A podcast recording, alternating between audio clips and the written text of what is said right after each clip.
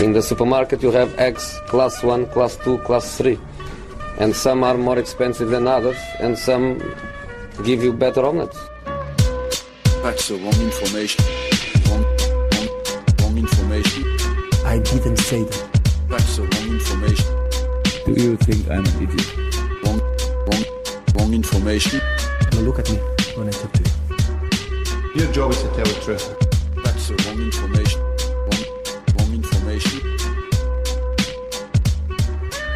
Sillypodden tillbaka denna torsdag. Mycket har hänt sen vi pratades vid senast. Och eh, Kalle Karlsson har jag med mig här i Sillypodden. Vi körde PL-podd precis, nu kör vi Sillypodd. Håller rösterna, håller våra stämband för detta tror du? Ja, vi får kämpa på. Vi får se hur länge det bär. Hur är du på bänken när du är i VSK? Är du en sån här väldigt eh, verbal tränare alla Jens Gustafsson i Norrköping? Eller är du lite mer tillbakadragen? Är du som sköter Nej, liksom? nog mitt emellan. Ja. Så att, Eh, jag är inte sån som står tyst och jag är inte sån som skriker hela tiden.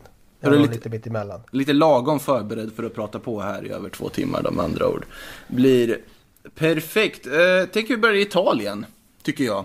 För att där har vi ju lite svensk koppling i och med att vi har en viss Zlatan Ibrahimovic där. Han gjorde två mål mot Sassuolo nu i helgen. Milan går som tåget, bara en sån sak är förvånande. Och Milanledningen Milan-ledningen verkar också tycka att det har gått som tåget med Stefano Pioli på tränarbänken. För nu är det klart att han blir faktiskt kvar i Milan. Han får förlängt kontrakt till 2022. Och därmed ingen Ralf Rangnick som det har pratats om i flera månader bara ska vara klar för Milan. Flera uppgifter överallt har sagt att han är klar för Milan hit och dit. Men nu alltså så verkar det som att Milan köper loss Rangnick från det här avtalet man hade för att man vill satsa på Pioli. Eh, ja, ja, ja, men ja, men det är alltså, det man tänker är ju, ur svensk perspektiv, om vi börjar med det perspektivet, det här öppnar ju faktiskt för att Zlatan kan bli kvar i Milan en säsong till. Verkligen. Så kan det bli, ja. Ja, och det, ur det perspektivet är det roligt för man vill se Zlatan spela på den högsta nivån så länge som möjligt. Zlatan själv var ju ute och sa det att ja, jag vet ingenting. Han fick ju reda på att Pioli hade förlängt i den mixade zonen efter matchen i princip. Ja, att det, var väldigt officiellt. speciellt. Ja. Och eh, för att under Ragnik hade det inte blivit någon fortsättning med Zlatan, det kändes såklart. Men under Pioli så har ju Zlatan haft en väldigt viktig roll. Ur, ur svenskt perspektiv är det här roligt, men ur ett Milan-perspektiv så undrar man ju om man på något sätt köpt grisen i säcken här. För att Pioli är ju känd för att vara en tränare som det inte nödvändigtvis går jättebra med på längre sikt. Vi kan se det från hans tid i Fiorentina och så vidare bland annat. Och det känns ju som att Milan går in i en fälla här. Jag vet inte om du håller med mig där, Kalle? Riktigt. Eh, ja, det kan vara så. Eh, och det är väl alltid en risk sådär om en tränare har ett uppdrag och så går det lite bättre än vad man har trott. Eh, den tränaren kanske är inne på interimsbasis från början men så går det lite bättre att man då eh, tänker att ja, men det här kommer flytta på. Det finns ju ett ganska tydligt exempel i Manchester United med Ole Precis. Gunnar Solskjaer som först kom in som tillfällig tränare och sen gick det väldigt bra och sen skriver man ett längre kontrakt med honom. Och kanske förhastar sig lite i det. I alla fall där och då så får vi se vad det mynnar ut i då. Men eh, det, det kan vara så att de gör det i det här fallet. Men sen det är så svårt att bedöma. Jag kan inte Pioli i detalj så. Jag vet bara att han varit runt i typ varenda italiensk klubb. Exakt, och, mer- mer eller och, mindre, ja. Och, och eh, varit i flera stora klubbar som Lazio och Inter och, och nu Fiorentina såklart och, och Milan och så vidare. Men, men eh, det är så svårt att säga. Det är också så svårt och nyckfullt med tränare. Det kan funka i en klubb och så kommer man till nästa klubb och där är kulturen en annan och där funkar det inte liksom. Och det, det, det går inte att säga egentligen om det kommer gå bra eller dåligt eller om man gjort rätt eller fel. Det, tiden får utvisa. Mm. Alltså för Milan skulle jag hoppas med, för man vill ju ha ett Milan som är en stor klubb att räkna med igen. Absolut, man saknar ju dem uppe Ja. i Europatoppen. Det gör man ju. Och i, framförallt i Serie A-toppen på, på allvar. För att det är en sån klubb vi vill ha där uppe. Ja, och, men i alla fall Pioli alltså är det där man väljer att satsa på, kontrakt till 2022. Vad, vad säger vi om Zlatan då? Alltså för det, det är ju oklart ännu, men nu känns det ju som att det finns en öppning som sagt att han ändå stannar ett år till. Eh, vad säger vi? Ur svenskt perspektiv är ju det någonting som vi verkligen tar emot, för vi vill ju se Zlatan så länge som möjligt. Eller vad säger du? Ja, det är klart vi vill njuta av det. Jag menar Mm. nu har han ju hållit på väldigt länge och han är inte längre på toppen av sin karriär. Men det är klart att Sen när man blickar tillbaka på den här eran om eh, 15 år så är det klart att man då kommer önska att ja, hade vi inte kunnat få se han ett år till eh, om man ändå kunde spela på, på, på toppnivå. Och det är bara häftigt tycker jag att han förlänger det i och med att han är så till åren som han är. Det gör ju honom bara mer och mer unik i och med att det är så få toppanfallare i världen som, som kan spela när man närmar sig åldern av 39 år som han faktiskt gör. Och, och vara så pass avgörande som han är. Så att jag tycker bara att han skriver, i och med när han fortsätter så skriver han bara vidare på den unika sagan som han har skrivit eh, nu de senaste 20 åren i toppfotbollen. Och, och eh, jag tror att fortsätter han att vara på hög nivå här ute i Europa så, så kommer legenden av Zlatan bara bli större och större eh, den dagen han eh, har lagt skorna på hyllan. För att om han skulle vara uppe på toppnivå det året han fyller 40, vilket är nästa år. Eh, då är ju det, det är unikt. Ja. Eh, verkligen imponerande och med tanke på knäskadan och alltihopa. Så vi får se hur det. Ja, vi får verkligen se hur det blir här nu. Som sagt, det här är... Som ur Milan-perspektiv, jag hade varit orolig, men ur Zlatan-perspektiv så är ju det här otroligt goda nyheter för att få se honom fortsätta ännu längre på den absoluta toppnivån. Eh, någon som har väldigt långt kvar tills pension, det är ju Victor Osimhen då. Han är född 1998. Eh, lovande anfallare i Lille som vi pratat om i den här podden tidigare. Nu verkar det i alla fall vara allt närmare att han kommer till Napoli. Eh, trovärdige Sky och Guardian-journalisten Fabrizio Romano var ute här och tweetade om dagarna att eh, det är bara principdetaljer, små detaljer som skiljer Osimhen från det helt klar för Napoli och Neapel. 60 miljoner euro i transfersumma uppges, femårskontrakt för Osimhen. Vissa detaljer med icke-EU-platser och allt möjligt som måste lösas. Men en kanonvärvning på alla sätt känns det som för Napoli. Som dessutom då, enligt samma uppgifter, även tittar på Jeremy Boga från Sassuolo, gamle Chelsea. Ja, en av, en av alla dessa Chelsea-lån som var ute och vevade, Boga ju. Det är en hel del som är ute på marknaden där och, eller ute runt i Europa och levererar ändå. Ja, just det. Jag har inte koll på den här Osimhen så, så mycket som du har. Eh, du Jag har ska ju inte- sett honom lite mer. Men eh, jag, jag har ju förstått bara att det är andra klubbar, som, alltså stora klubbar som är där och är genuint intresserade. Och att det är en, han är en spelare med extrema spetsegenskaper, inte minst snabbheten. Så att eh, Mm. det kommer bli spännande att se. Jag hajade till på summan. Jag tyckte det var mycket pengar. Det känns ju mycket. eh, Då är det ju tycka. uppenbarligen många som har sett något i honom. Ja, precis. Och Napoli känns det som med tanke på deras uppsättning. Nu har de ju förlängt med Dries Mertens, men det är ändå en åldrande offensiv de har. Arkadiusz Milik sitter på utgående avtal och är intressant för andra Serie A-klubbar. Du har eh, Callejon som kommer lämna efter säsongen och sannolikt flytta hem till Spanien. De måste ju få in något offensivt och det känns ju Osimen och Boga som du också pratat om som jätteintressanta alltså tillskott i ett Napoli, åtminstone om man tänker den Napoli som Alltså på denna, den offensiv som Napoli är kända för, den här snabba, vassa, raka, full fart framåt. Det, det kan bli riktigt spännande att se Osimhen i Serie A. Nu verkar det i alla fall nära. Eh, på tal om snabba afrikanska strikers. Pierre-Emerick Aubameyang går vi över till där tycker jag. Ja. Eh, ja, det var Han är snabb. han är väldigt snabb, det får man igenom. Jag tror inte Osimhen är riktigt lika snabb. Nu, nu gissar vi snabbhet istället för åldrar här i Sillypodden. Men eh, kontraktsförhandlingar med Arsenal är i alla fall inledda enligt Daily Telegraph som rapporterar om att närmare 3 miljoner kronor i veckan, 250 000 pund i veckan för att vara exakt, är då den lön som ska övertala Aubameyang att signa för Arsenal och stanna där istället för att locka på, eller intresseras av andra lockbeten som typ Barcelona och sånt som det har pratats om. Vad, vad säger du Kalle, känns det som rätt drag att göra? Nu har man varit tydliga från Arsenal med att man vill behålla Aubameyang, men en ganska saftig lön ändå. Ja, så är det ju. Och det, jag tycker att man gör rätt och, och sträcker sig långt för att behålla honom. Sen Mm. blir det blir ett problem om han inte levererar. Det blir ett problem om han blir mätt och eh, tappar motivation, vilket eh, de Gea verkar ha gjort.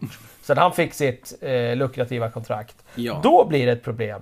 Om han fortsätter att vara lagets bästa spelare, då kommer det inte vara något problem. Men det är klart att det är ju lite kritiskt när det handlar om spelare som blir lite till åren. Du ger eh, dem ett fett kontrakt. Och sen om de inte levererar sen, då kommer det andra som knackar på dörren och säger att Hörru du, jag vill tjäna lika mycket för jag är bättre än honom. Eh, då får du ett stort problem. Eh, men det är klart att Arsenal ska göra, sträcka sig långt för att behålla Aubameyang. Sen bara exakt vad den lönen går, det är svårt att säga. Alltså det är ju också längden på kontraktet måste man ju fundera över på en spelare som ändå liksom, är vid 30-strecket där. Att en sån spelare med, om man har en någorlunda vettig agent, kommer man ju vilja förhandla fram ett längre avtal som gör att man är säkrad även när det går ut för senare i karriären. Och att Arsenal inte faller i fällan och skriver ett för långt avtal. Tänker man också. Ja, ja. Ju, som till Där hade ju, där ja. hade Van Gaal en policy tidigare att han skrev Mm. ju inte längre avtal med, med de som var uppe i en viss ålder och det, det kan jag tycka var ganska sunt. Ja, så man inte gör som Real Madrid har gjort. Om vi nu ändå var inne på avtal måste man väl ta upp AS uppgifter. De är ju inte förvånande egentligen.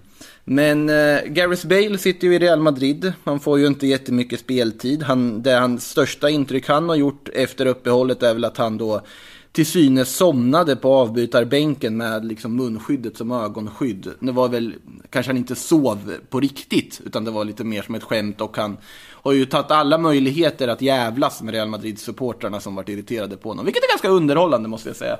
Men Bale i alla fall, nu AS skriver i alla fall att Bale är fullkomligt inställd på att stanna kvar i Real Madrid. Han ska inte röra sig ur fläcken, han bryr sig inte hur mycket han kommer spela, utan han ska sitta ut det här två år ja, det kontraktet som har två år kvar och samla in det som kommer kosta Real Madrid ungefär 60 miljoner euro. Över de här två säsongerna. Eh, bara spela Han ska golf. spela golf! Att spela golf, chilla på bänken, ja, laga hemlagad mat hemma, jag vet inte, skämta med grabbarna. Det är i alla fall de uppgifterna AS kommer med här nu, att Bale har inga som helst intentioner på att lämna. Och det är samma sak som hans agent tidigare också har sagt. Man blir ju fascinerad ändå. På ett Ja. sätt. Va, så, Ja, nej, han verkar ha det bra där. Solen skiner nere i Madrid och han får lira golf och dra in 60 miljoner euro på två år. Can't blame him. nej. Alltså det blir ju lite så här, ja. Jag tror ganska många som hade gjort samma sak runt om i världen. Sen kan man tycka att han borde ha ambitioner och vilja spela fotboll och så vidare. Men han har ju sitt kontrakt. Det är för sköna säten på Bernabeus bänkar. Det också.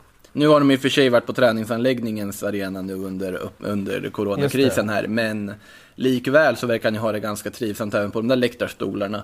Eh, det intressanta är, Zidane är ju dock en typ av tränare som om man har spelaren till förfogande så kommer han när det behövs att använda spelaren. Det har man sett med Bale ibland, det har man sett med James Rodriguez, att han har inget emot att plocka in spelare som är så pass långt ner i kylboxen att de eh, liksom ligger under kylaggregatet. De plockar han ofta fram ibland bara och kastar in och ger dem en chans. Ofta levererar de inte, men han ger dem ändå chansen. Så att vi kommer nog ändå få se Bale spela fotboll tror jag. Men sen är frågan i vilken utsträckning. Så att, eh, men det, det är också en liten pass. Vi behöver inte prata så mycket om Gareth Bale den här sommaren eftersom Real Madrid uppenbarligen inte verkar kunna bli av med honom. Så akta er när ni skriver på långa miljardavtal med fotbollsspelare. Eh, vidare, The Guardian skriver att Manchester City närmar sig en deal för Bournemouths Nathan Aki, faktiskt. Eh, runt 35 miljoner pund uppges han kosta då. Och detta efter att Chelsea, som, då, som har haft en klausul i och med att han då är Chelsea-fostrad, inte utnyttjade den klausulen man hade i vintras. Vad säger du Kalle om eh, Aki till Chelsea? De vill ju ha, eller till City menar jag. De vill ju ha en mittback i City.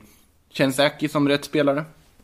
Eh, jag brukar säga Nathan Ake, men eh, det är möjligen att jag, jag har hört att det är Aki också. Jag sa också Aki för. Uh, ja, Okej. det, Ja, det är ett mysterium. öppet. Mysterium, hans uttal. Ja. Men eh, jag är inte förvånad. Det är en spelande mittback. Det är en vänsterfotad mittback. Det är en eh, position som City definitivt behöver eh, förstärka. Eh, blev ju oerhört sårbara när Laporte blev skadad den här säsongen. Eh, det är ju en eh, summa som inte är hisnande. Det är små pengar i sammanhanget för Manchester City. Eh, jag tycker att det låter rätt rimligt. Jag tror att eh, Guardiola kan jobba rätt mycket med den typen av spelare. Få honom att foga honom in i det systemet och spela det spelet som, som man vill att spelarna ska göra i den rollen. Eh, och han har ju kvalitet, det är ingen tvekan om det. Ja, det har ju pratats även om Milan Skriniar från Inter och lite sånt också som tydligen ska vara up for sale där. Men det, Aki känns ju som ändå, Alltså någon gång ska han ju flytta och nu verkar ju Bournemouth åka ur, ganska sannolikt. Och då blir det ju en flytt någonstans. Men jag tänker om man tittar på den säsongen han har gjort, är han fortfarande lika intressant som han var för ett år sedan? Ja, det är klart att äh, är man en del i ett lag som åker ur och inte har gjort någon så här överdrivet bra säsong så är det klart att eh, det är klart att eh, man inte är lika het. Eh, men jag tror ändå att det finns en grundnivå man har sett i honom tidigare som kan locka City. Ja. Eh, om vi, vi nämnde ju Chelsea lite där också. De behöver ju egentligen en mittback. Det pratar vi om i varenda gång vi slår på en poddspelare. De hade ju en i Ake som de själva Det hade de, som, som de hade en utköpsklausul på som de inte utnyttjade och som det nu verkar gå till City.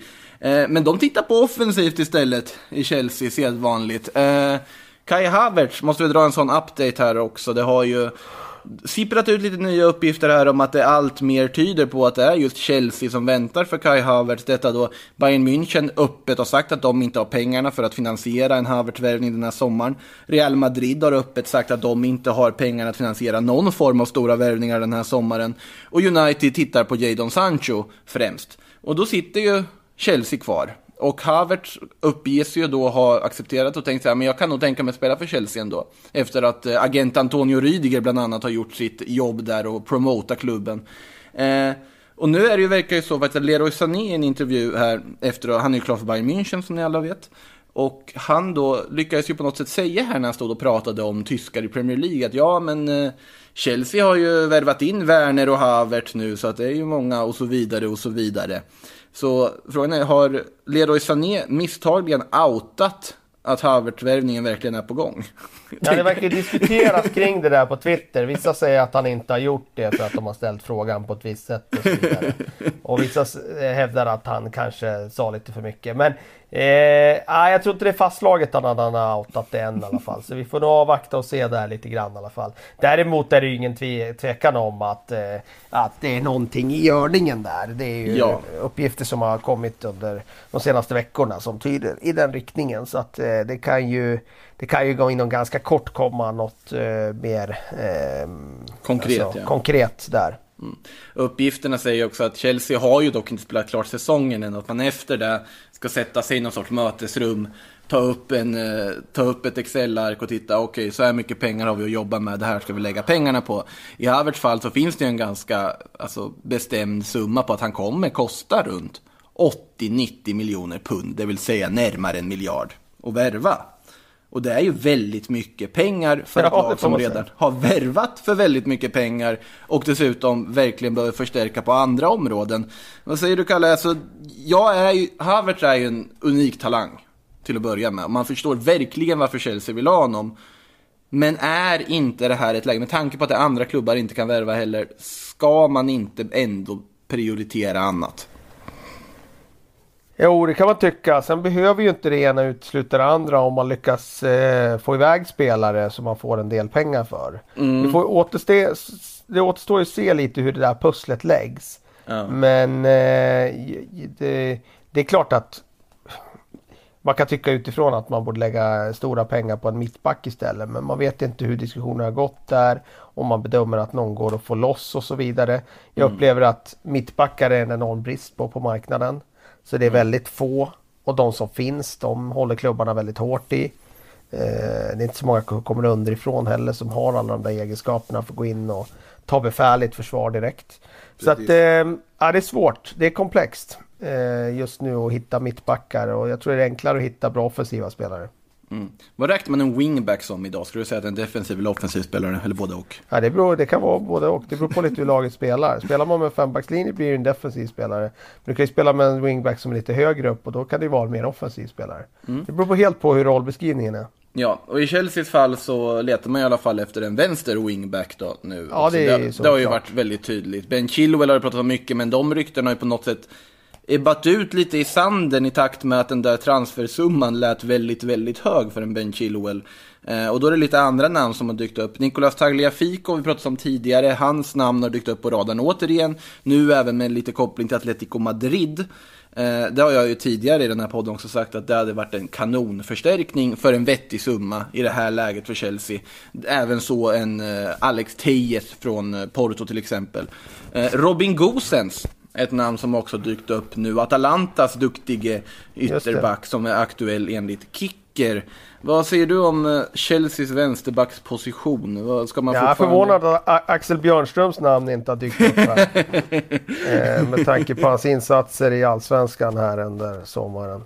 Faktiskt, Eh, det, det hade varit perfekt. Nu vet jag i och för sig att Axel. Björnström håller väldigt hårt på Arsenal så att jag tror att han eh, skulle ha svårt att representera Chelsea. Men, eh, nej, men Gosens där, eh, Tagliafico, det finns några alternativ. Att det är ett, eh, har varit ett problemområde för Chelsea, att det är en sån där position de behöver uppdatera och uppgradera. Där eh, råder ju inga som helst tvivel. Jag tycker Mm. inte att Chilwell är svaret på det. Eh, Nej, inte för det priset i alla fall. Nej, precis. Eftersom det blir så engelskt premium på det. Så att Mm. Det går nog att hitta något bättre där. Vem det är, det är svårt att säga. Alltså. Jag, jag tycker det finns en brist på den typen av spelare också. Och de som hittar rätt där har ju en jäkla fördel av att de gör det. Mm. Om Liverpool hittar en Robertson som bara mosar upp och ner längs kanten och dundrar in inlägg och springer som en eh, fullblodshäst och så vidare. Och det, det är inte så himla lätt att hitta den typen av spelare. Tyvärr. Nej, alltså, Inte, på någon, inte på någon nivå ska jag säga. Kommer ihåg även när jag var på mellannivå i Sverige, liksom, division 2. Det var alltid svårt för alla klubbar att hitta vänsterbackar. Det var jättesvårt. är det som när man Och- spelar ja, men det, du behöver inte vara speciellt bra för att nå långt som vänsterback. Ska du hitta en position där du kan nå långt eh, inom svensk fotboll typ också, då är det ju satsa på att bli vänsterback. Mm. Helst ska du ju vara vänsterfotad då också om du ska vara en sån här inverterad Ja, vänsterback. Så är det ju, men det, du kan ju vara hyfsat dubbelfotad som Lam och, och lösa positionen. Så är det ju. Nej men det var ju, minns jag när man spelade knattefotboll, då var det ju liksom vänsterbacken. Då var det ju alltid den, den en, en av få vänsterfötter man hade i laget som fick stå där ute. Liksom. ja, just det. Så det är väl sam, samma här. Men ta, både Tagliafico och Alex Tejes är ju jag är ju förvånad över att de inte har gått till Europa, eller Europa är de i, men till någon större liga tidigare. För det har pratats om ganska många år borta, Tagliafico i Ajax och Tejes i Porto, att det är spelare som skulle kunna gå in och liksom förstärka på just den positionen och är så pass duktiga på den positionen och visat det så många säsonger i rad att och att dessutom Tagliafico finns för det billiga priset. Han kostar väl bara drygt 200 miljoner kronor nu. I det här läget. Han har väl kommit lite till åren, han är typ 27 någonting. Men där, där ser jag fortfarande att där finns det ett fynd att göra för klubbar som letar efter ytterbackar. Eh, nu är det ju mycket Chelsea. Och det blir det ju för att det är så mycket som händer kring Chelsea just nu. Och det är ju för att det finns både att man jagar alla dessa offensiva spännande namn och att man har så otroligt många brister i defensiva linjer man måste åtgärda. Och eh, Kepa Arrizabalaga har vi varit inne på tidigare i denna podd och i andra poddar och i alla möjliga sammanhang. Eh, och nu har ju även de brittiska tidningarna hängt på det där också om att eh, Chelsea måste verkligen byta ut Kepa. Och de siktar ju högt. För eh, förra veckan då var det Jan Oblak som kopplades till Chelsea. Där har nu kommit uppgifter om att Atletico vill ha, ja okej varsågod, försök buda på Oblak om ni vill, men då får ni betala utköpsklausulen som ligger på över en miljard. Och det tror jag inte händer. Så då är ju nästa uppgift då, som Daily Mail har tagit fram, att Chelsea nu vill göra det omöjliga att värva Mark-André Ter Stegen från Barcelona. Alltså, ska de inte sikta på någonting mer realistiskt ändå? Sikta på något billigare, det är en klassisk kommentar från SOS Sällskapsresan. eh, och eh, den kanske är passande här. Eh, jag tror det blir väldigt svårt att få loss Ter Stegen. Jag tror det blir väldigt svårt att få loss Oblak. Eh, däremot ska jag säga så här. Oblak, för mig, han är värd pengarna. Du säga att den är 27 värd en miljard? Ja. Jag tycker målvakter en är målvakt? sjukt undervärderade. Ja. Målvakter är tvärtom. Marknaden undervärderar alltid en målvakts betydelse. En målvakt är så otroligt betydelsefull. Kolla på Liverpool och får in rätt målvakt. Ja, det är ingen slump att de erövrar Europa, vinner ligan. Hade du gjort det med att hängt en, en eh, slips i ribban som hade liknat liksom Mignolet eller så? Nej, förmodligen inte liksom. Eh, jag, jag skulle säga så här att alla klubbar behöver värdera upp betydelsen av en riktigt bra målvakt. Och jag tror att värvar du Oblak då har du fem år minst av en riktig världsklassmålvakt. Är det värt en miljard om du slår ut det 200 miljoner per år för en klubb av stor dignitet som Chelsea eller Ja nu kommer inte Manchester United värva någon eftersom de Gea har det där kontraktet. Men för Arsenal eller för någon sån där klubb. Ja, jag säger inte att Arsenal ska ha en ny målvakt. Jag tycker Bernt Leno är bra. Men är det värt med 200 miljoner per år för att ha en riktigt, riktigt, riktigt bra målvakt? Mitt svar är ja. Alltså jag tänker då direkt på just vad du nämnde ju de Gea. För där har du ju en målvakt som när han värvades in var riktigt, riktigt, riktigt bra. Eh, men, När han sen- värvades som ung från Atletico menar du? Ja, och sen även när han förlängde kontraktet så var han ju fortfarande riktigt, riktigt bra. Ja, men han hade börjat dippa då.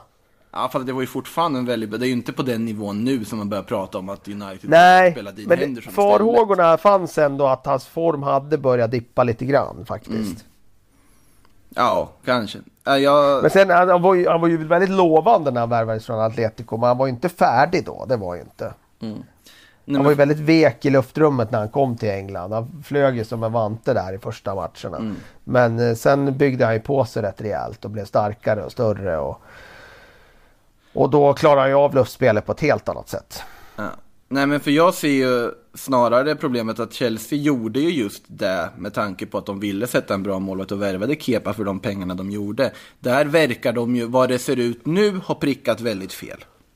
Men jag tror inte de kommer våga lägga stora pengar på en målvakt igen, även om de liksom mer och mer börjar se ut som att de faktiskt måste göra någonting åt det.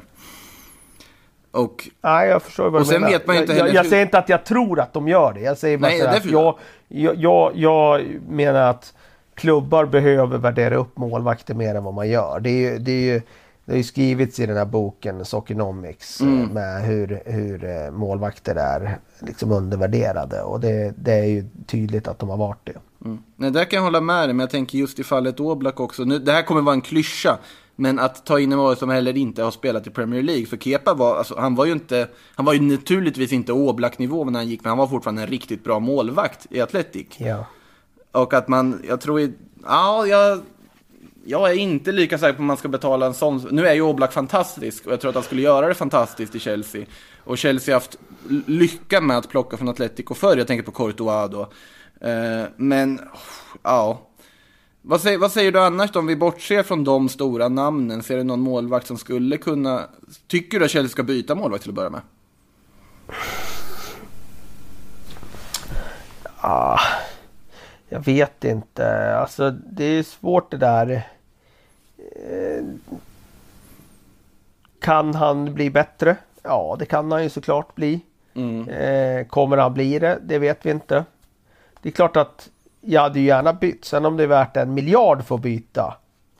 Eh, ja, jag tror att det är det. Bero, alltså jag tror att laget skulle bli mycket bättre. Mm. Sen vet jag inte om det är eh, liksom rätt tidpunkt. Förstår du vad jag menar? Alltså, Ja. Ska han få ytterligare en säsong och bevisa eller, och, och att man då tar beslutet? Och där att- säger ju fortfarande jag ja, i alla fall. Han... Ja, jag tycker nog också kanske att Kepa ska få ytterligare en säsong på sig. Mm. Men eh, funkar det inte då så då är det definitivt eh, en position som man skulle kunna uppgradera. Det är det ju redan idag. Sen är det ju frågan om, om man väljer att göra det. Jag tror inte att man gör det. Eh, men jag tror för vilken klubb som helst som skulle lägga en miljard på Oblak om vi tar någon av de största klubbarna som idag inte har en tillfredsställande målvaktssituation. Mm. Så ska jag säga så här, ja de kommer att få bra betalt för per investerad krona. Mm. Nej, för jag ser väl snarare då att man kanske ska gå för någon form av quick fix lösning och sätta någon som kan, det har vi också pratat om tidigare, att eh, ge Kepa ordentlig konkurrens. Jag tycker om Willy Caballero, men han kommer aldrig ge Kepa en konkurrens som första spaden. Att ta in typ Alfonso Areola vars eh, låneavtal med Real går ut nu, som tillhör Paris. Det hade till exempel varit en ganska smart värvning. Ha en målvakt som håller god nivå, men som också kan ge Kepa en match och faktiskt peta Kepa ifall det inte skulle funka nu under hösten. Och skulle acceptera bänk. Ja. Mm. Men eh, vi får väl se vad Chelsea hittar på där. Eh, nämnde ju Ter Stegen och då kan man ju, det är ju en av de spelare som känns som, alltså outbytbara i Barcelona. Och det är faktiskt ganska få spelare som känns outbytbara i Barcelona just nu. För att även om de har gjort sin bytesaffär där de har tagit in Pjanic och skickat iväg Artur så fortsätter det ryktas om Barcelona-spelare som ska hit och dit runt om i fotbollseuropa. Eh, ett exempel på ett bytesaffär som pratas om Matteo Guendouzi mot Coutinho. Bara dök upp från Du bara skrattar här liksom. Den, den dök upp på riktigt men det, sen ska man ju ta det kanske med en ny... Två spelare som är ganska oönskade av sina klubbar om man säger så. Ja, men precis. Och eh, det, det har ju ryktats om alla möjliga bytesaffärer för Barcelona på något sätt. Jag vet inte riktigt, de har ju räddat bokslutet för förra säsongen, men nu ska de väl rädda nästa bokslut i förtid antar jag. Eh, det senaste som jag har sett i alla fall, det kom i sport. Och det var att Nelson Semedo, han har ryktats på väg bort till alla möjliga klubbar också, och kanske framförallt i Manchester City. Och då är det då Joao Cancelo och Eric Garcia som Barcelona ska vilja ha i motsatt riktning för Nelson Semedo. Eh, det här kan jag tycka är ett ganska klokt byte av Barcelona dock. Känner jag. Ja, de hade ju fått eh, mycket potential Erik Garcia. Han hade passat bra som mittback i Spanien. Mm. Eh, Cancelo finns det ju en potential i. Som han inte har fått ut ännu i, i England. Ja. Men eh, det är ju en bra truppspelare. Semedo trodde man väl mycket på när man värvade honom. Men han har inte riktigt exploderat. Alltså han har väl varit, han är väl lite svajig bakåt. Om vi säger så. Han har ju offensiva kvaliteter och så. Men sen är ju det konstiga där att hur han matchades av Ernesto Valverde under den tiden. Valverde var tränare ganska underligt också. Att det var ofta så att det var en ganska liksom, genomgående trend med Valverde som tränare. Att de spelare premierades inte för att ha gjort bra insatser. Att en Nelson Semedo som gör en bra insats kan sitta på bänken i nästa match fast han har spelat väldigt bra och vice versa att han kanske fortsätter spela även om han varit dålig. Att det fanns inte riktigt någon logik alltid i att bra insatser premierades med mer speltid. Vilket Nej. gjorde att det blev en konstig situation för Semedo när han gjorde en väldigt bra match så satt han ändå på bänken nästa match och fick börja om på ruta ett. Eh, och nu, Cancelo har jag mina tvivel av när det kommer till det defensiva arbetet. Framförallt i ett Barcelona där du blir väldigt blottad i att det är mycket kontringar och den typen av anfall du måste ta hand om. Det är ju det som gör spelare som till exempel Piqué och Sergio Ramos så otroligt unika tycker jag att de kan hantera att försvara i princip ensamma mot ett anfall i väldigt många situationer på ett sätt som många andra mittbackar inte utsätts för. Eh, Erik Garcia-värvningen, den har ju Barcelona varit ute efter också på att han är en La Masia-produkt som de blev av med till City. De vill ju verkligen ha tillbaka honom för han är ju på alla sätt och vis den logiska arvtagaren till Piqué. Ja. På ett sätt. Och skulle jag göra samma resa, åker till Manchester i ung ålder, lyckas inte riktigt helt slå sig in i A-laget, kommer tillbaka till Barcelona och växer. Så det finns ju någon sorts dramaturgiskt fint i om de skulle lyckas plocka hem Garcia. Men om man jämför med många andra swap deals som vi har läst om och hört om och ryktats om så tycker jag ändå att det finns en viss logik i den här, även om jag tror att Cancelo kanske inte är rätt namn att plocka in som högerback. Nej, inte, nej, inte som start utan det är ju mer att då ha som någon slags truppspelare eftersom man både kan spela till höger och vänster.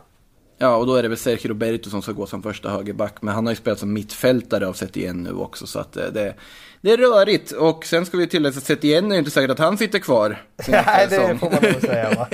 Han eh, verkar faktiskt ryka. Eh, det har ju Messi, nu när La Liga avslutades ju i helgen och Lionel Messi var då väldigt tydlig efter matchen i intervjun om att allt är åt helvete i klubben. Han sågade allt och allting. Det blev krismöte med igen dagen efter och eh, det var ju diskussioner då huruvida man ska kicka igen inför Champions League-slutspelet där man möter Napoli då som ska vara i augusti eller inte. Och oavsett om man är kvar då så verkar det som att Setiens dagar är ytterst räknade.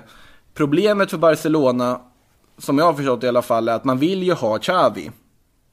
Men det är Ja. väldigt tveksamt huruvida Xavi vill ta över Barcelona så länge Bartomeu sitter som president och så länge vi har den här sportsliga ledningen i klubben. Vilket är ett problem med väldigt många tränarnamn som de kopplas till överhuvudtaget. Och då har det ju dykt upp en kandidat som ska vara en interimlösning under det här året fram till att Bartomeus presidentskap slutar 2021. Nämligen Laurent Blanc. Som då ska ha erbjudits som alternativ för Barcelona. Det här är flera, Ja. L'Equipe och Mundo Deportivo bland annat som skriver om det här. Om vi... Ja, det är fantastiskt. vad, ty- vad tycker du då? Laurent Blanc i Barcelona, finns det någon form av potential i en sån, sån match? Alltså det är väl ingen, alltså det ska väl sägas att Laurent Blanc är ju ingen duvunge på något sätt. Alltså han, eh, han har ju gjort rätt bra resultat i flera olika sammanhang. Bordeaux, eh, franska landslaget och så vidare. Eh, det, det är liksom... Nej, alltså det är, det det är en eh, etablerad tränare. Han har historia i, i eh, liksom Barcelona också. Eh, men jag är inte övertygad om att det är rätt tränare för Barcelona nu. Det, är- det är jag inte. Det är jag inte. Utan eh, det blir ju väldigt mycket interimslösning i väntan på Xavi och då kanske man ska nästan titta på om man ska hitta någon tränare som kommer nästan från egna led i så fall. Som kan ta vidare den här Barcelona-tanken. För det är det de vill tillbaka med Xavi. Ja. Och ska man då ta liksom en eh, tränare som kommer utifrån som ska vara där ett år? Nej, jag vet inte fan om jag tror på det.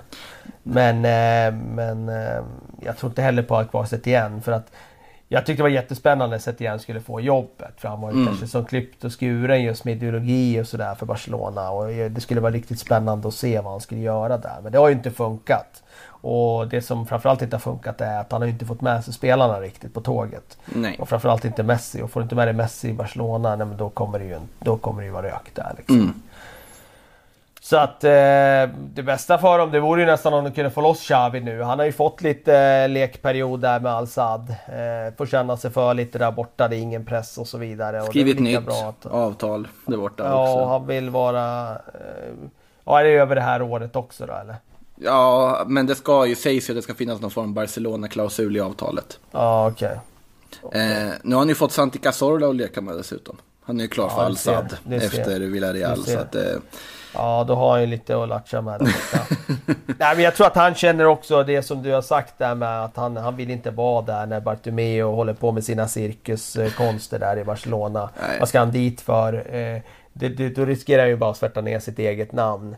Och då blir det bara kaos. Så jag tror att han väntar bara in att Bartomeu lämnar. För att eh, man får nästan känslan av att Bartomeu är utplacerad av Florentino Perez för att skapa kaos i Barcelona. Och i så fall har han gjort ett alldeles utmärkt jobb i den klubben får man ju säga. Då är det bara att lyfta på hatten till fullbordat verk. För att eh, eh, det sättet som den klubben har drivits på med de resurserna och de eh, förutsättningarna som de har haft sett till trupp och storlek på klubb, dragningskraft och allting. Då är det helt otroligt att de inte har vunnit flera Champions League-titlar de senaste decenniet än vad de har gjort.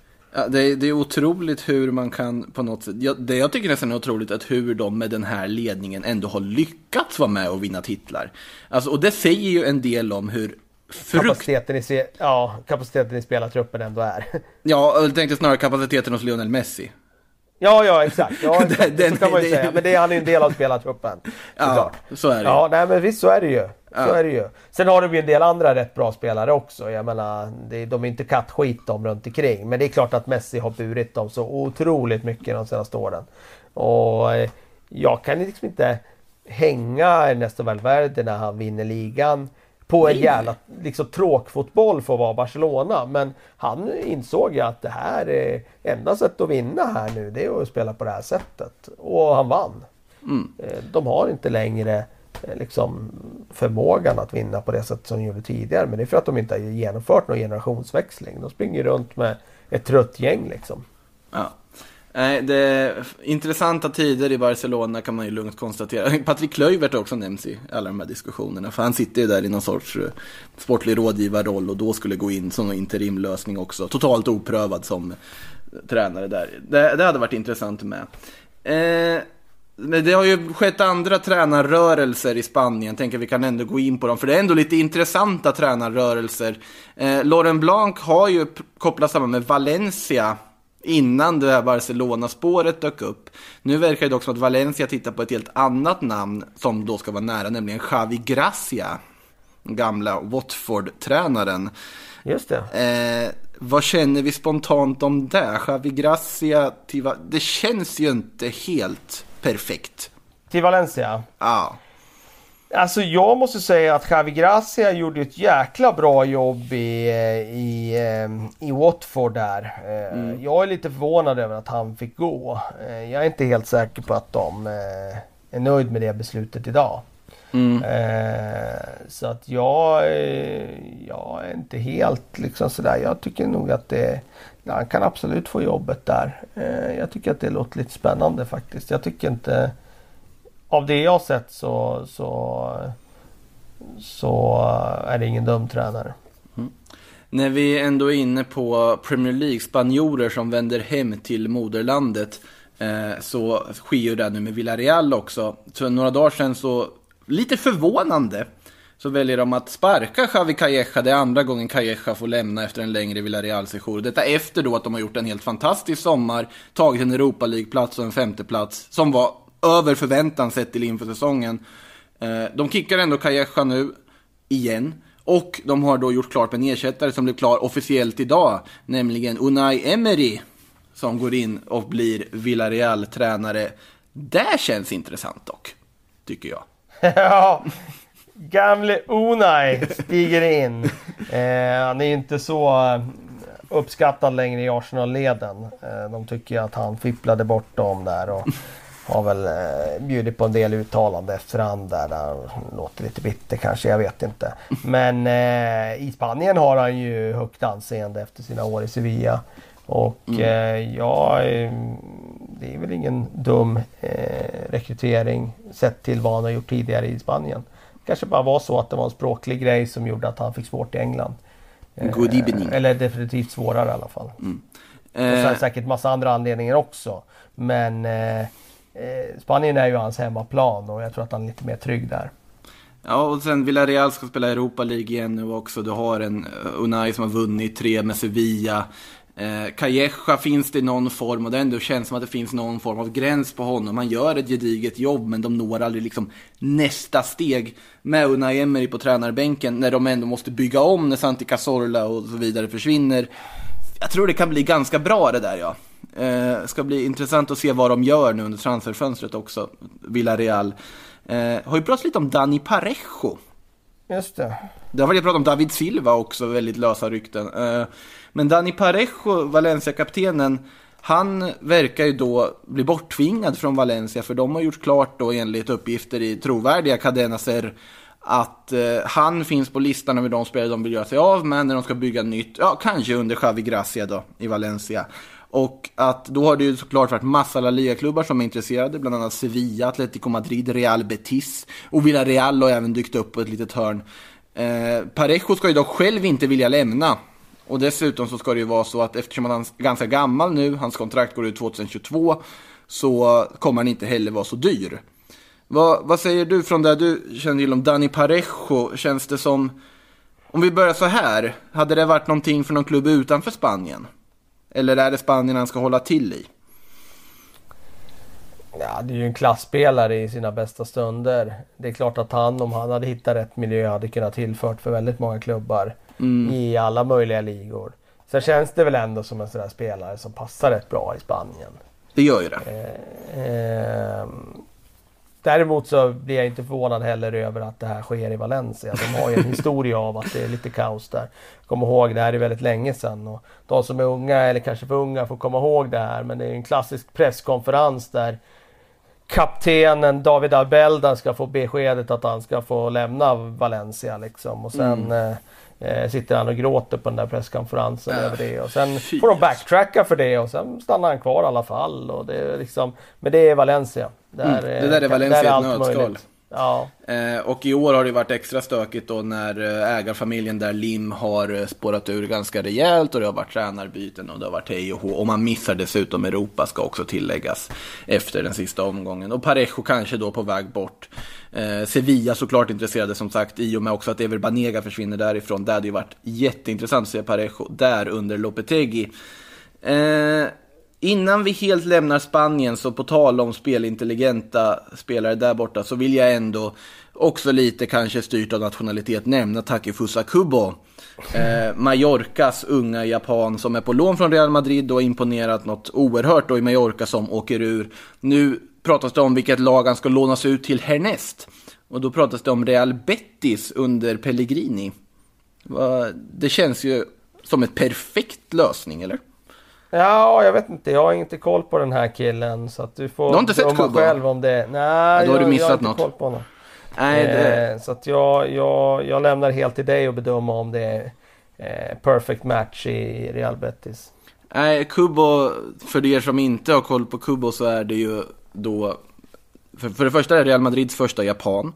Eh, och han hämtades ju då gratis från Japan när då, helt enkelt, han är ju fostrad i La Masia en gång i tiden. Och eh, det var ju han som var en av anledningarna till att Barcelona fick sitt transferförbud. Och då fick han flytta tillbaka till Japan för att de hade värvat en minderårig spelare som inte var enligt reglementet. Och sen hade då Barcelona missat datumet för när han fyllde 18 och fick komma tillbaka. Vilket gjorde att Real Madrid gick in och snodde åt sig honom. När Barcelona inte var med på det. Han imponerade på försäsongen, lånades ut i Mallorca där han startade lite trevande men sen har varit deras absolut bästa spelare och hyllas vecka ut och vecka in för sina insatser. Otroligt lik en viss Lionel Messi, både sett till liksom ja, till viss del utseende och i spelstil och alltihopa. Och nu ska han ju lånas ut till nästa klubb. och Jag tror att ett steg upp ska han ju. Och då känns ju Betty som en klubb där han ändå kunde fått speltid. Han får en spel speltyp typ av fotboll den skulle passa ganska bra. Så det kan bli riktigt spännande.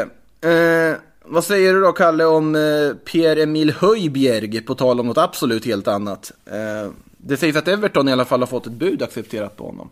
Eller rättare sagt Southampton har fått ett bud som de har accepterat från Everton. Ja, det har ju varit uppenbart. Det är en ill- illa bevarad hemlighet att Everton har varit där och ryckt. De behöver ju en central spelare och eh, det är ju...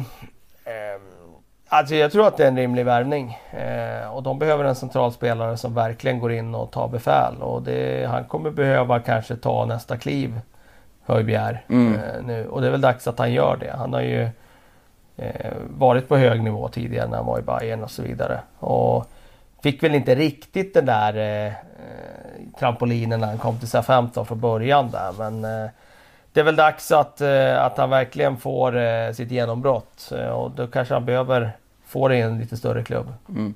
Tottenham pratas ju också om där. Men det Ja, kanske är ett steg för långt, eller? Ja, skulle kunna vara. Eh, så är det. Innan vi ger oss in på lite lyssnarfrågor så måste vi bara nämna Leeds United har ju gått upp i Premier League och då har ju naturligtvis de brittiska tabloiderna direkt börjat placera spelare i Leeds. Och de har placerat Zlatan Ibrahimovic och Edinson Cavani som potentiella Leeds-värvningar. Men det känns väl inte riktigt som den vägen som Loco Bielsa och hans gäng borde gå i transferfönstret, eller? Nej, alltså det... Om, om vi bara säga? bortser från liksom hur realistiskt det är att det här kommer ske. Tänk El Loco Bielsa och Zlatan i samma klubb. Alltså det hade ju varit helt sjukt alltså. Men, eh, men... Eh, eh, jag tänker mig bara på Leeds då tillbaka till Peter Ridsdales dagar där i början av 2000-talet när eh, de förköpte sig något helt enormt och de drabbades av en ekonomisk härdsmälta och till slut fick de göra sig av med guldfisken som de hyrde in till kansliet. Och underbara Eh, guldfisken. Ja, precis. Det var ju fantastiskt. Eh, men eh, Peter Ridsdale sa ju då när han skulle försvara sig i efterhand då, då sa han We lived the dream. Och jo tack, det gjorde de sannerligen. Och jag hoppas att Leeds inte går i samma fälla nu, att de ska leva drömmen genom att köpa Zlatan och Cavani. Visst, det låter sexigt där här och där, men jag ser nästan mer fram emot att Bielsa får komma upp och, och göra det med sina typer av gubbar som springer utav helvete och som eh, gör att han kan implementera även sina liksom sin filosofi ordentligt i Premier League snarare än att de ska köpa stora namn och sådär. För jag tycker det ska bli superspännande med Leeds Ja. utan att de har massa stora stjärnnamn i laguppställningen. Men det är bra, det här besvarar lite några frågor som vi har. Nu är ju för sig de här frågorna egentligen riktade till Premier League-podden som vi spelade in innan det här, men de kan lika, likväl tas upp här. Eh, för både Mr PR1 och Cityboy frågar vad Leeds skulle behöva värva inför sin återkomst. har du någon... det, det är ju en anfallare, det är ju framförallt det tror jag. Ja. Om du tittar på de lagen i botten, kolla på Southampton. Hade inte de haft Danny Ings den här säsongen, Mm. ja, men då hade de åkt ur. Eh, och där kan man titta på de lagen som, som inte lyckas. Ja men då, då, då är risken att de inte haft kanske den där spelaren som gjort de där målen för dem. Eh, jag tror att det viktigaste när du kommer upp det är att du har en spelare som är en garanti framåt. Som kan bära anfallslinjen och stoppa in bollar i nät. Mitt förslag då, Raúl de Tomas. Ja, okej. Från Espanyol som åkte ur nu. Eh, förutom att han sit- sitter på RDT på tröjan, vilket är helt fruktansvärt istället för sitt liksom, namn. De har så initialerna där, det är vidrigt. Men i, i övrigt så är han en fantastisk målskytt liksom. Och han kommer ju inte åka med dem ner i segundan. Och det hade man kunnat få ganska billigt också. Och hade kanske passat under Bielsa. Det hade varit en jätteintressant värvning tycker jag. Det är ett namn som jag slänger fram i alla fall. Eh, vidare med, eh, om inte du har något namn, bara så här på rak arm. Nej, jag kommer inte på något nu sådär. Vem, vem har ni på topp i VSK? Ja, jag tror inte de kommer att blicka mot Superettan. Utan jag tror att de kommer titta lite högre upp Kanske. i hierarkin. Ja. Eh, Jonathan frågar, vad behöver Manchester City värva för att kunna hota på riktigt nästa säsong? Hota på riktigt tror jag de kunna göra oavsett om de värvar eller inte, eller? Eller? Ja, det ska de ju kunna göra. Men det är ju framförallt försvarssidan de behöver förstärka. Det, Mm. det är ingen tvekan om det. De gör ju en hel del mål den här säsongen. De släpper in alldeles för många. Och det är framförallt en mittback. För att de blev så otroligt sårbara när Porter blev skadad. Så att en mittback kommer de behöva åtgärda. Jag tycker även att de behöver eh, ny ytterback faktiskt. Eh, Någon i alla fall. vänsterback. Jag tycker inte Mendy håller riktigt. Och skadar lite för ofta och lite för mycket osäkerhet kring honom. Eh, Wilmer Lunneblad tycker att även Spurs behöver minst en ny ytterback på varje sida. Och han undrar vilka vi ska, de ska värva. Men det känns väl lite som att svaret på det är ju bara att ja, men gå och titta på typ Tagliafico och Tejes och de här som Chelsea tittar på. För att det är ju, någon kommer ju bli över eller någon kommer man ju kunna lyckas värva före Chelsea eller någonting. För det, ju, det finns ju inte så många som vi sa. Så att det är ju Nej. de som finns ute på marknaden man får titta på. Som, som det pratas om. Eh, Jonathan Svedelius frågar vad för realistiska värvningar ser ni Real Madrid göra? Kommer Real behöva värva något? Eller presidenten har sagt att vi inte ska värva något, men vad ska man göra med pengarna man får in från Bale och James? Vad händer med Regilon? Vem backar Carvajal? Bara Lucas? Frågetecken. Det jag tror är ju att Real Madrid inte kommer värva någonting. Alltså ingenting som är på något sätt anmärkningsvärt. Perez har varit tydlig med att det finns inte så mycket pengar att jobba med och att Ja, med tanke på att man fick dra ner lönerna på spelarna så hade det inte sett jättebra ut om man går och pungar ut massa pengar för, på nyförvärv. Och med tanke på den breda truppen Real Madrid sitter på så... Alltså det är ju snarare handlar det ju om att eh, ta hand om den trupp man har, avgöra vilka kan man få sålda som man vill få sålda. De alla, den här talangpoolen som är ute på lån, vilka klubbar ska man placera dem i? Vilka av de spelare man har i truppen nu ska man låna ut? Och sen kan jag väl hålla med om att den stora svagheten just nu i Real, det är väl att backupen till Carvajal i och med att Nacho är skadad, i och med att Odriozola sannolikt inte kommer spela för Real Madrid nästa säsong efter att ha varit utlånad. Eh, Lucas Vasquez håller ju som högerbacksreserv men kanske inte över en hel säsong på sikt. För att han är ju inte främst högerback. Eh, men jag tror ändå oavsett att det kommer inte ske några stora värvningar till Real Madrid. Utan det snarare kommer handla om spelare ut och möjligtvis att någon kommer tillbaka från något lån. Jag vet inte om du håller med mig där Kalle? Ja, men det, det, det stämmer nog. Eh, jag köper din analys det gärna. Jag, jag litar på dessutom att du kan ditt Real Madrid utan och innan. Eh, sen räknar man ju alltid med att en sån klubb ändå, att Florentino löser någonting. Liksom. Ja, fast jag gör inte det nu för tiden då. Alltså, men de spenderade ändå 3 miljarder förra sommaren. Och det var innan, innan det så var det somrar man inte spenderade någonting. Nej, jag vet. Jag vet att de inte Så gjorde det är ju Och en de ny- lyfter fram sina egna och så vidare. Och så. Ja. Men man räknar ju ändå med att en sån klubb ska damma av någonting. Liksom. Jag tror ju ändå det. Årets brassetalang måste ju in. Det har ju kommit en per år. Ja, precis. Så det, den, den kommer ju förr eller senare. Om den kommer i sommar eller vinter får vi se. Men årets brassetalang ska ju in på ett eller annat sätt. För det kommer ju en per år. Och den ska säkert vara offensiv och man ska inte riktigt veta om man har plats för den. Men det ska komma in en offensiv brassetalang förr eller senare. Så är det. Men det är svårt att ta- scouta dem för det är inte så mycket brasiliansk fotboll. Alltså om dagarna. Eh, så vem det blir, det återstår att se. Men det var nog allt vi hann för idag. Eh, Kalle, sedvanligt trevligt att prata med dig. Eh, och eh, lycka till med, vilka möter ni nu med VSK nästa match? Norrby på lördag. Uff, spännande, resa ner till västkusten då med andra ord. Ja, vi, vi har den hemma tack och lov. Så Ja, tack och lov, du slipper västkusten. Skönt för dig. Eh, så är läget. Alla ni som lyssnar, ni får ha en fortsatt trevlig avslutning på veckan, så hörs vi snart igen. Ha det gott. Hej då. That's the wrong information. Wrong, wrong, wrong information. I didn't say that. That's the wrong information. Do you think I'm an idiot? Wrong, wrong, wrong information. Now look at me when I talk to you. Your job is to tell the truth. That's the wrong information. Wrong, wrong information. I'm not going to have you twisting everything I say. Twist, twist, twisting everything I say. So make that clear. No eggs, no honey. So make that clear.